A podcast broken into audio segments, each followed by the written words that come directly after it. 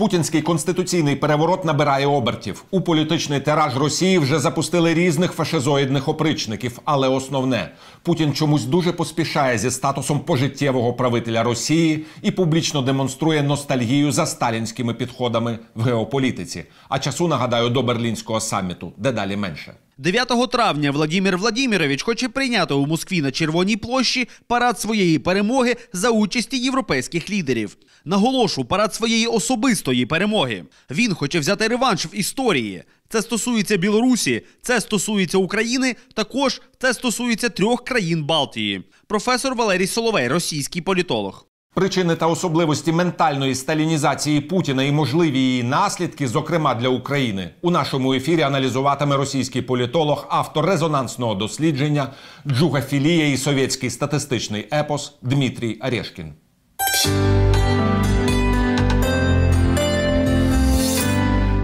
Здравствуйте, уважаемый Дмитрий Борисович. Рад вас приветствовать в студии телеканала «Эспрессо». Здравствуйте. Вы взаимно. недавно опубликовали феноменальную книгу «Джугафилия» относительно разных аспектов феномена Иосифа Сталина. И тут нехотя напрашиваются определенные параллели и аналогии с теперешней ситуацией в Российской Федерации. Речь идет о так называемом скоропалительном конституционном процессе, или точнее даже конституционном перевороте. Во-первых, спасибо, что упомянули мою книгу. Но она никакая, конечно, не феноменальная. И, и она, в общем-то, не столько про Сталина, сколько про то, как мы мыслим про Сталина. Мы, я имею в виду постсоветские люди. И почему мы так мыслим. А, И, в общем-то, довольно прискорбный вывод заключается в том, что у нашей власти и у нашего, значительной части нашего населения есть инстинктивное стремление восстановить вот то величие, которое некогда было. А проблема как раз заключается в том, что величия это и не было. Оно в значительной степени было нарисовано. Поэтому все эти действия, по большому счету, э, приводят к тому же, к чему пришли действия товарища Сталина. Он создал модель, которая через одно поколение после его ухода рухнула. Ну вот я боюсь, и мне кажется, это не совсем безосновательно, что так же вот произойдет с моделью путинской вертикали, которую он так или иначе осознанно или неосознанно строит э, с оглядками на так называемые достижения советского строя. То есть мы стали на ту лыжню, которая ведет нас в тот тупик, в котором мы уже один раз развалились. А почему Путин пустился в этот конституционный процесс? Потому что мы понимаем, что абсолютная власть у него была и до, и в процессе, и, видимо, после. Или это такая себе дань уважения со стороны опричнины? Восстанавливая советскую модель, приходится восстанавливать э, и э, ее властную структуру. Властная структура Советского Союза была построена на то, чтобы возвеличивать одного человека, который стоит во главе. И неважно, как его зовут. Когда э, Сталин, все в восторге от Сталина. Когда Хрущев, все в восторге от дорогого Никиты Сергеевича. Когда Брежнев, все говорят, господи, какой, замечательный Леонид Ильич. Когда Горбачев, все в восторге от того, что он затеял перестройку и, наконец, выведет нас на светлую дорогу к будущему. То же самое можно сказать и про Ельцина, и про Путина. Как только они уходят, так оказывается, что они во всем виноваты, а мы находимся опять в тупике, из которого надо делать срочный э, прорыв, а для этого надо сконсолидироваться вокруг нового вождя. Есть в этом некоторая э, ущербность, которая как раз и унаследована от Советского Союза. Так вот, в рамках этой ущербности Путину надо сохранить власть. И надо из его личных соображений, потому что он никому не верит, не верит ни в какие гарантии безопасности, и знает только, что до тех пор, пока он контролирует, он контролирует деньги и силовиков, э, и его интересы, интересы его семьи, и даже его безопасность в большей или меньшей степени гарантированы.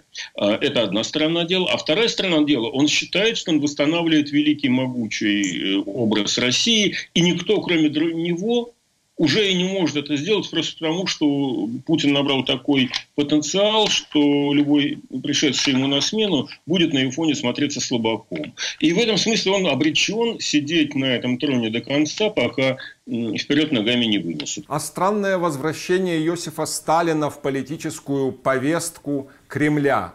Да, то есть до появления Путина в Израиле мы думали, что это, ну, например, те или иные его обвинения Польши и так далее, мы думали, что это не настолько все серьезно. Но Израиль показал, что идет определенное самоотождествление его, речь идет о Путине, например, с теми или иными формами Сталина, формами проявления Сталина в прошлом. А на самом деле это не шутки. То есть если действительно пойдет определенная, не знаю, ментальная деформация, то мы в Украине будем, наверное, первыми, кто всерьез почувствует новую фазу российской агрессии. То, что происходит с Владимиром Владимировичем Путиным, это действительно достойно, мне кажется, серьезного анализа. Вы совершенно точно подметили, что у него проскакивают и, видимо, уже сформировались в его ментальном пространстве ассоциации с великими деятелями России прошлого.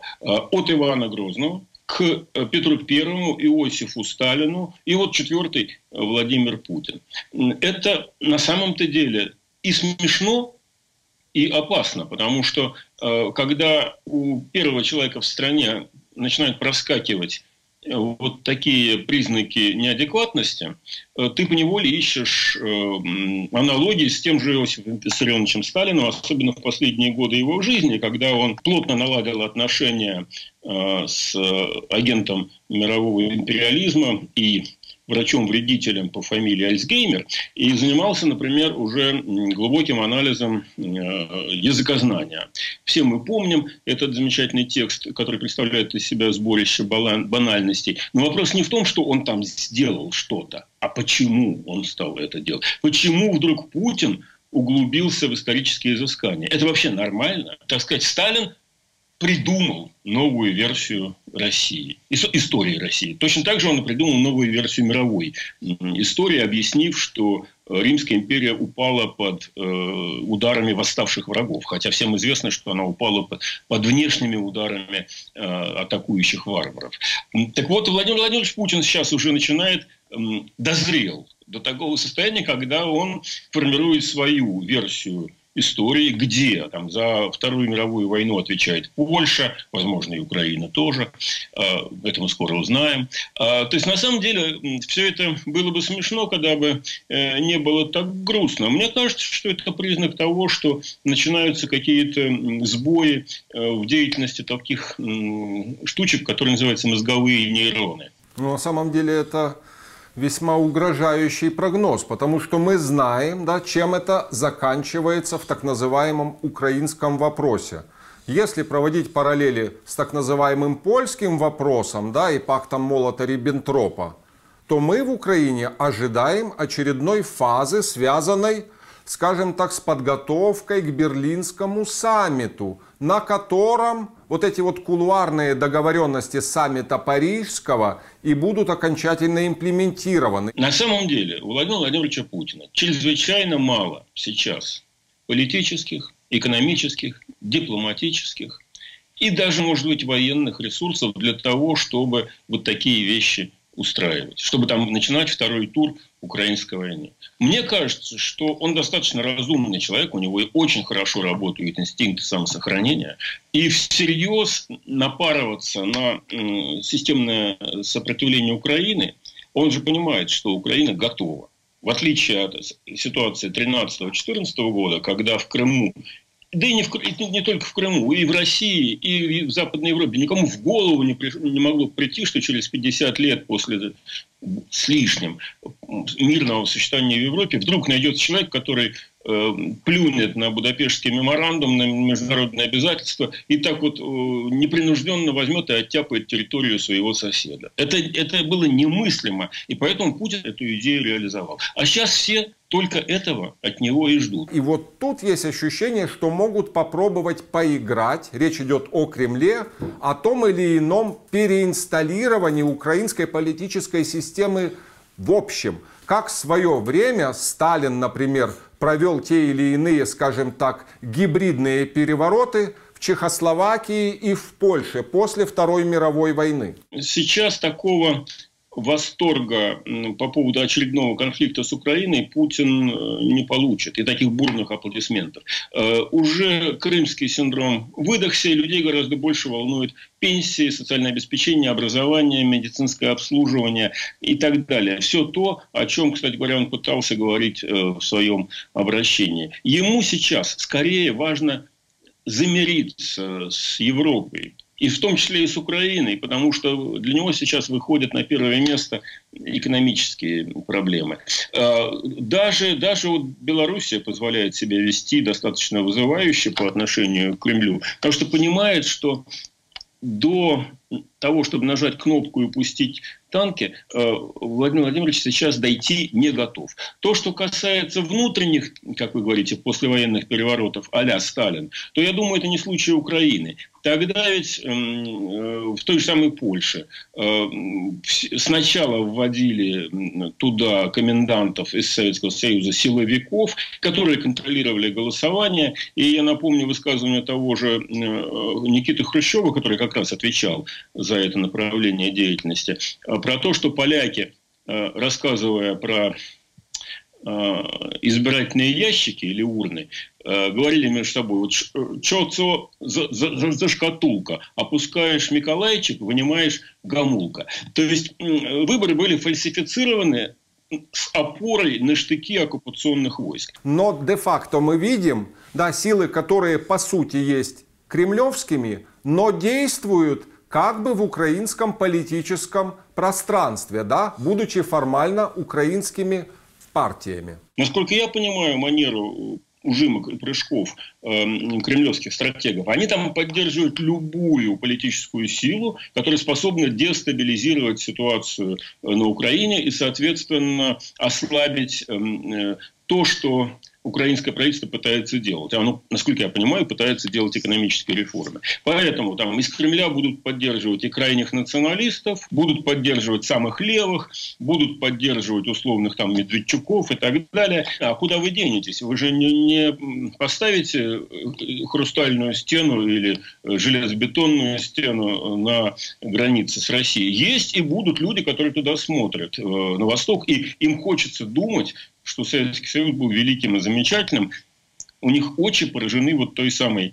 э, болезнью, про которую я описал, называется джугофилия. И именно поэтому очевидно, что в прошлом было замечательно, и надо его восстанавливать. Но мне-то мыслится, глядя со стороны, я не знаю, опять же, вам бедней, что таких людей среди избирателей э, Украины, ну, ну, наверное, не больше 30%. Как вы оцениваете вот эти вот рокировки да, в отношении Суркова и Козака, потому что многие у нас говорят, что это связано с определенными стратегическими, а не личностными моментами. Мне кажется, два фактора. Во-первых, Сурков все-таки, похоже, провалил э, встречу в нормандском формате. Путину надо было что-то там подписать и вернуться с победой. Вроде, насколько я понимаю, так и не договорились. Так и не договорились в порядке действий. Что там, сначала выборы, потом границы, или сначала граница, потом выборы. Э, Зеленский остался на своих позициях, э, Путин на своих, а Сурков, который должен был согласовать и какой-то документ принести в клюве,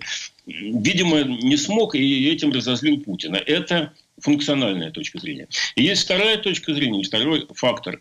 Это имиджевая. А, Путин хочет сейчас обновления. Путин хочет показать Европе, что он теперь немножко другой. Он не собирается стучать бронированным кулаком.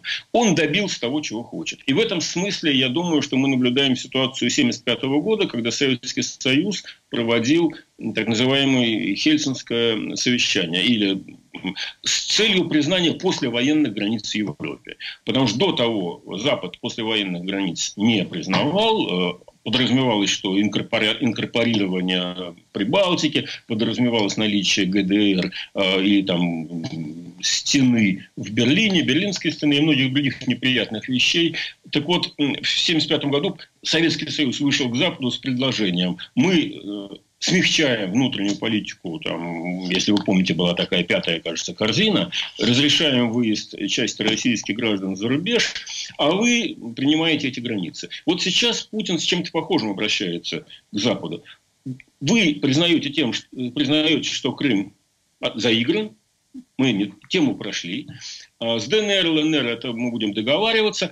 А главное, мы сейчас начинаем с вами бизнес из южу, а с другой стороны, Россия больше не шалит. Больше ничего не надо, она этим удовлетворилась. Потому что вам нужен российский газ, а нам нужны ваши технологии. В общем, есть о чем разговаривать. Для этого ему нужно улыбнуться в сторону Запада. И он, если вы это замечаете, мне кажется, уже это проделывает. И в качестве одного, одного из таких символических актов он уводят Суркова, который имеет устойчивый имидж. Ну, токсичный персонаж, токсичный. действительно.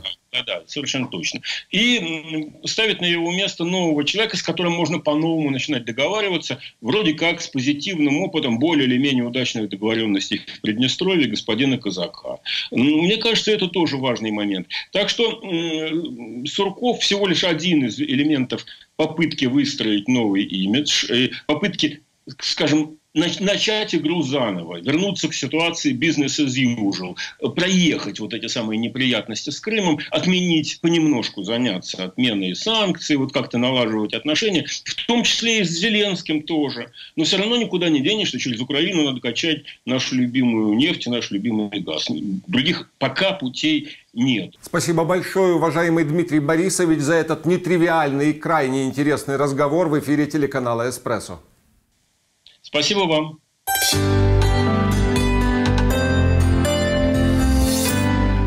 На сьогодні в мене все, але залишайте з еспресо. Мої колеги аналізуватимуть не менш важливі речі. Будьте пильними і шануйте себе. До зустрічі в ефірі.